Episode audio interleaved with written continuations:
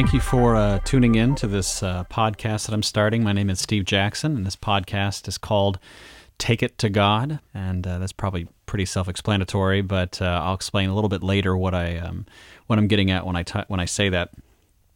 Um, within the last uh, few months or so, I've been really sensing that I'm supposed to start a podcast. Um, and just kind of comment on uh, everyday events, um, plus stuff that's uh, that you'll find in the scriptures, how they tie in, stuff that he's been uh, revealing to me over many many years, and um, you know I've, I've I've told people some of those things he's revealed to me, but I really sense that I needed to um, start to try to publish them. So that's uh, the main purpose for this blog. It's just kind of my take and the things that I believe that God has been showing me and uh, I'm going to try to do this on a weekly basis. So we'll kind of see where it goes from there. Now, I want to kind of clarify when I'm going to say certain terms, and I'm sure most people who who have uh, who are listening right now have probably heard all these terms. But when I when I speak of Yahweh, um, I mean the God of the Scriptures, of the Holy Scriptures. That's usually what I mean. And sometimes I'll just say God. A lot of the times I use Yahweh. That's just my personal preference. Um, Jesus, I usually say Yeshua or Messiah. So, just so you know, if I say those names, I'm referencing to what we would know as the Greek Jesus. And then uh, today's message, specifically when I talk about ministries, uh, for the Apostle Paul, I usually use the word Shaul, um, being his Hebrew name, but I'll probably interchange them. Now, a little bit about myself. Um, I wouldn't consider myself any particular denomination when it comes to the uh, the Christian categories. Um, I believe that the foundation uh, of the Torah, which would be the first five books of the Old Testament, and the prophets, is very important to understand what um, Yeshua, uh, Jesus, uh, was talking about, especially especially the feasts of the Lord. And there's tons of teachings out there that kind of show his um, how he fulfilled those feasts, specifically um, the spring feasts as of now of his first coming as the suffering servant and the sacrificial lamb. And many of the things that the Gospels talk about, um, take for example, uh, the Gospel of John, is very specific when he says you couldn't possibly contain everything that uh, Yeshua did, it would just take too long. And so he said, the reason I'm I'm pinpointing these things is so that you too would believe that he's the Messiah and a lot of the things that he picked, you could say, well, that's kind of random, but they were very specific in how they um, pointed to him being the Messiah and how he was fulfilling those things that had been prophesied. Because anybody could really come up and say, "Hey, I, you know, I'm the Son of God," and that was the whole point: is that those that the Gospels that were written were trying to show how he was fulfilling the things that the that the Jewish people had been rehearsing for you know, hundreds and thousands of years prior to that. Um, and that that was all pointing to him and also the second coming at some point in time. And so, uh, by understanding that and by seeing those as shadow pictures for the Messiah that we uh, claim to be the Messiah, um, I think it's very important to to know those because it's not a, a, legalistic thing where you're like, oh gosh, I have to you have to celebrate these feasts. It's that it's exciting to say you can look at it and go, oh my gosh, he fulfilled all of these. He fulfilled all these spring feasts, and they're pointing towards the second coming. And it's amazing when you get to see it that way. And so it, it becomes a, a, a very joyous occasion. So you can kind of see this is where I'm coming from. Um, that's that's kind of my belief system. And like I said, there's tons of teachings out there in the Feast of the Lord by multiple people, and and uh, they're easily accessible. And I'll probably talk about some of the people that have been influential in in, in my learning process. Now, the, the title of today's episode is um, Ministry, Your Fruit or Foundation. And this is something God had been showing me for many, many years. Um, I was heavily involved with uh, uh, worship team, music worship team at the church I was going to at the time, and it was a pretty fruitful ministry, um, a very large, at least for the the vicinity that I was in. I was on the the, the praise teams as a vocalist and a, a piano player, and I remember one time God said, "What if I wanted you to get out of this ministry and go work at the coffee table. Now we had a little table there that served, you know, coffee and refreshments and donuts, and most churches have those now. But he said, "What if I wanted you to go and work in that for the next the next year? Would you be willing to give up your ministry inside this music department and do that? And see, in the music department, obviously you're up on stage, everybody knows you, everybody sees you, everybody's well aware of your talents. You gotta you gotta show them what you can do. And he says, Are you willing to give all that up and go do this? And and in my heart, I really believed like, yes, I would be willing to step away because I understood that the, the ministry that I was doing was hopefully in my heart for him, for the purpose of allowing him to use me as he felt uh, as he saw fit. And by me going to this other ministry, be it what we would consider a, a, a step down, even though I don't believe that, but the concept would be you're getting off the stage, you're out of the limelight. People don't watch you all the time. This is a lower uh, kind of underground ministry. Would you be willing to do that? And and I really felt like I was willing to do that. And it was funny because I'd say another a year later, uh, Yahweh did call me out of the ministry. Now, I didn't have me go do that particular thing, but He says, "You're done. I don't want you. I'm not going to have you on stage. You're not going to be singing. Um, I'm pulling you off the the praise teams and things like that. You're done.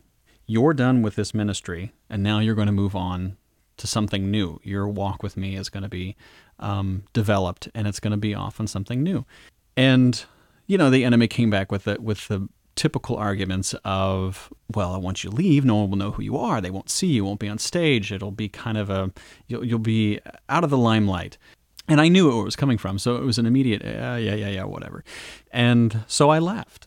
And it was funny because um, the the team that I was on particularly was going to be on that next Sunday, and I remember uh, watching them from uh, the the audience sanctuary I remember looking up at that team which I was a part of watching them sing and it was as if I had never been up there I, I didn't miss it I didn't feel withdrawal I didn't feel regret and and it was Yahweh just kind of giving me that blessing like uh, uh kind of a, a confirmation that you stepped out at the right time and if I would have stayed up there then I would have continued pushing for that ministry. I would have kept on wanting to make that ministry work. And I would have just kept on going. And by removing me from that, um, I was able to connect with him and deal with things that, that God wanted me to deal with on a private basis, things that I had to go through and not be in the limelight. If I would have stayed up there, I can almost guarantee that Yahweh would have made the things that he wanted me to go through more public and he didn't want to. So he's like, just step down. You and I get to work on our things, and when the time is right, maybe we'll put you back up there. Um, and so I did step down, and it was amazing because then I began to venture off on uh, understanding him in a new way. And if I would have been up there, there's a certain level of expectation that they have, and so by me stepping down, I didn't have to deal with that at the time. It wasn't something that God wanted me to deal with at the time. With all of that, like I said, he gave me this title for a book, and it was called Ministry Your Fruit or Foundation. And he was saying so many times people will take their ministry, and let's just use music ministry for the, for the sake of the conversation. Say you're very talented in something you easily can do it. And so you're doing it. And finally, God says, you know what? We're done with this ministry. You and I, we're finished with it. We're going to move on to something else. And if you go, well, no, I, I, I can't do that. God, I mean this this is my ministry. This is what I do. I mean this is really really good. I mean this ministry is is growing. I mean we're we're making progress. We're we're building it. It's wonderful. And God goes, "Yeah, but we're done with it.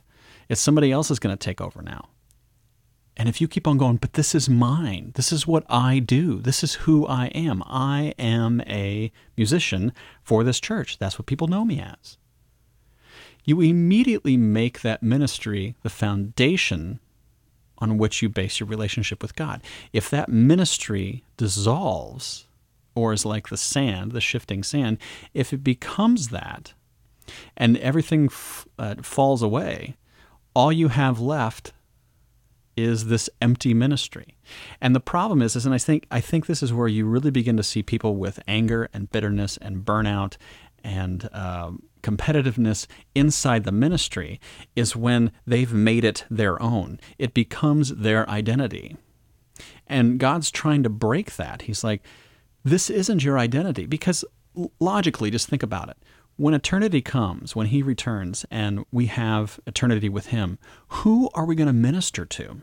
There's nobody we have to try to persuade to follow Yeshua, uh, Yahweh. Who? Who are we going to try to persuade? Everything has become perfect.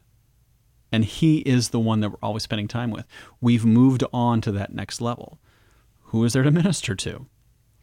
And so the concept is is that if you're if you make that your foundation, when God wants you to move on to the next step, you're stuck. You have said, This is mine, driving a stake in it. This is where I'm planted. This is what I do. This is what people know me as. Major problem right there. You've immediately told God, This is what I'm this is what I'm going to do, whether you like it or not. And oftentimes we create a ministry and put his stamp of approval on it. He hasn't put his stamp of approval on it. We have. We say, God, I've created this beautiful music ministry. Now bless it where if your ministry becomes the fruit of your relationship with God, meaning that just because you exist with God, because you spend daily time with Him, because you are always in prayer or always asking him what his opinion is on on your daily activities what you know where you should go who you should talk to things like that if you're always spending time with him and you're always creating that relationship whatever you and God decide that looks like, then the fruit from that relationship is your ministry. And whether that be manifested in the music ministry you're doing, or if he says, Now I want you to, to clean toilets for the next year, and that is your job, as you're going to be a janitorial assistant for somebody, then that is the ministry that God has planned out for you. And when God says, Okay, we're done with this ministry, if you go, okay, well, where are you going next? What are you doing next? Then I think that is where the right place is because then it's never an issue of, you know, getting the glory from it. It's just you get to be with that person. And there's an example. I mean, I'm going to talk about this sometime later in another episode, but I, th- I think marriage, you know, God uh, God places relationships on this earth to show us exactly what it is to be with him, the relationships, and all of them are like that. And as like I said, at some point in time, I'll discuss all those. But um, I think marriage is a great example because marriage, um, if you truly love somebody, and they have to move for, let's say, a job or whatever, and they decide to move, chances are, if you're truly in love with them and you know this is the right choice, you go with them you say, Yeah, I have friends here and yeah, I feel comfortable here, but I know this is where we need to go. I know that I need to go with you. And so you and I are going to go together. And that's what excites me. For me to stay here and you to go would be misery because I want to be where you are. That is an example of how you and God should interact. It should always be that way. Where are you going? I want to go. And, and, and also the other concept that God always brought up with me and, and um, the marriage thing too is with a like a child, like in a marriage, if you have a child, it's because of the intimacy between the couple. That is why a child is born. The concept is, in general, to produce a child is to require intimacy. To produce fruit requires intimacy. That is the example that God has. It's because of our intimacy with Him that that fruit is born. Because of the intimacy between uh, a husband and a wife, the fruit is born. And so that is an example of what we should be doing with God on a regular basis. We should always have that level of intimacy. And then we don't have to worry about how it manifests itself. If God says it's going to be in music for a while, you're like, okay, great. And then if tomorrow he says, well, I'm going to have you you know, work at the information booth at this church. That's great. Or maybe he says, I want you out of that church right now, and for the next year, you're going to just volunteer your services at the Salvation Army. Okay, great. Because it's about you and God connecting and going where you're supposed to go. That's the important part.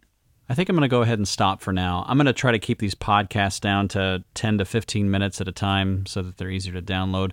So if it goes over, I'll just cut it in half and probably post something this week as well for the second half. In the second half, I'll discuss some of the verses that I believe hit upon this uh, concept. And then I'm also going to discuss uh, where I came up with the name of the podcast. So make sure to download that second episode, and we'll see you then.